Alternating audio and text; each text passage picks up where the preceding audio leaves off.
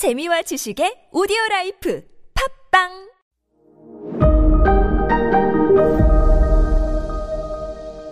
네, 여러분 안녕하십니까. 역사 스토리텔러 썬킴 인사드리겠습니다. 알렉산더 대왕이 33살의 젊은 나이로 꼴까닥 죽었다라는 말을 듣고 인도에 있던 마가다라는 나라에서 야, 이 동네 우리 동네인데 저 그 머리 금발에 얼굴 허옇고 코코넛에 저거들이 와서 뭐하는 거고 쫓아내! 라고 해서 마가다 왕이 장군을 한 명 보냅니다. 그 장군 이름이 이 사람은 기억하세요. 찬드라 굽타 마우리아 라는 장군이었어요. 찬드라 굽타 마우리아 장군이요. 가서 전쟁을 했어요. 그리스 잔존 세력들이랑. 그런데 그리스 문화에 반해버려요. 싸우다가. 와, 쟤네들 철학 짱이다. 쟤네들 기술력 짱이다. 마케도니아는 그 당시 기술 전투력은 짱이었거든요. 저 무기. 우와, 빠라바바바바. 그러면서 그리스에 대해서 좀 더 공부를 해요. 그리스 뭐 철학 등등등에 대해서. 그러면서 그리스에 정말 뿅 가버려요. 찬드라 굽타 마우리아 장군이. 그런 다음에 뭘 생각하냐면 국가를 제대로 다스리려면 그리스식으로 나라를 다스려야 된다. 나는 뭐 그리스는 이미 민주공화정도 하고 막 그랬으니까 토론도 하고 아고라라는 광장에 모여서 토론도 하고 이런 식으로 철권 통치가 아니라 나도 문화 통치를 해야 되겠다라고 생각을 해요. 통치? 네가 장군인데 일개 장군이 무슨 통치? 맞습니다. 구테타를 일으켜요. 다시 돌아! 그리스랑 싸우지 말고 빠꾸! 다시 자기 나라로 돌아가서 현직 왕을 날려버리고 자기가 왕이 됩니다. 자기 딴에는 그렇게 생각했어요. 자기가 배운 그리스 철학과 이 정치 문화를 가지고 나라를 다스려야지 나라가 잘 살 수 있다라는 그런 좋은 의도로 일으킨 구테타였어요. 쫓아내고 자기가 왕이 돼요. 나라 이름 바꿉니다. 뭐로 바꿀까? 지 이름으로 바꿔요. 이름이 뭐였나? 찬드라 굽타 마우리아였잖아요. 그래서 그 나라 이름만 바꿔요. 마우리아 왕국으로 바꿔버립니다. 기원전 326년의 일이었어요. 중국은 아직까지 춘추 전국시대로 치고받고 자기들끼리 싸우고 공자님 맹자님 하고 있던 그때였어요.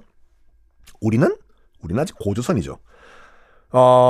정말 열심히 통치를 합니다. 자기가 열심히 통치해서 나라 국민들을 잘 살게 해주기 위해서 구테타 일으켰지 않습니까?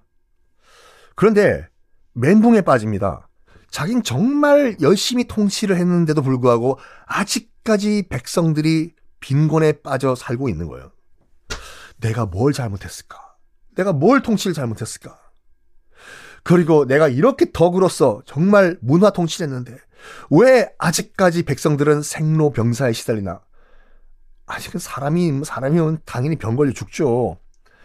여기에 자괴감이 빠져요. 마우리아가. 그래서 내 탓이오 내 큰 탓이로 소이다. 성당 가면 이거 다 하거든요. 천주교. 이게 다 자기가 부덕해서 이렇다라고 결론을 내려요. 내가 정말 이 덕이 없어가지고 아직까지 백성들이 저렇게 굶어 죽고 살고 병 걸려 죽는다. 그래가지고 깨끗하게 자기 아들한테 왕자리 물려주고 자기는 자이나교의 승려가 돼요. 빠바바바바바 what? 정말로 왕이었다가 갑자기 이 무소유의 자이나교의 승려가 돼요. 그런 다음에 정말로 빤스 한 장만 입고 전국을 여행 다닙니다. 전국을 여행 다니다가 결국에는 자이나교의 가장 이 해탈에 갈 수 있는 방법. 맞습니다. 금식. 곡기를 끊어 죽어요. 그래서 이 마우리아 왕국을 세운 마우리아란 사람은 자이나교도 승려로 살다가 마지막 금식을 하다가 결국엔 굶어 죽습니다. 와우. 자, 이 마우리아 왕국이 인도에 역사에서 굉장히 중요한 의미를 갖는 게 뭐냐면 이 마우리아, 마우리아 왕국을 세운 마우리아의 다음 왕, 그러니까 마우리아 왕의 손자죠. 손자 아소카 왕. 이건 인도 역사에서 제일 중요한 왕 중에 하나예요. 꼭 기억하세요. 일본 사람 아니에요. 아소카, 소데스네가 아니라 왕 이름이 아소카예요. 지금도 인도 국기 이런 등등등 보면요, 아소카 대왕의 이 문장이 아직도 남아있어요. 자, 이 아소카 왕이라는 건 어떤 인물인가? 마우리아 왕국의 아소카 왕. 지금 우리가 불교를 그 주변에서 잘 볼 수가 있고, 스리랑카도 불교고, 태국도 불교고, 미얀마도 불교고, 뭐 등등등 다 불교지 않습니까? 뭐 중국도 당연히 불교가 있고, 등등등. 불교가 전 세계로 전파된 가장 큰 공이 이 아소카 왕이었어요. 자, 어떤 왕이었냐?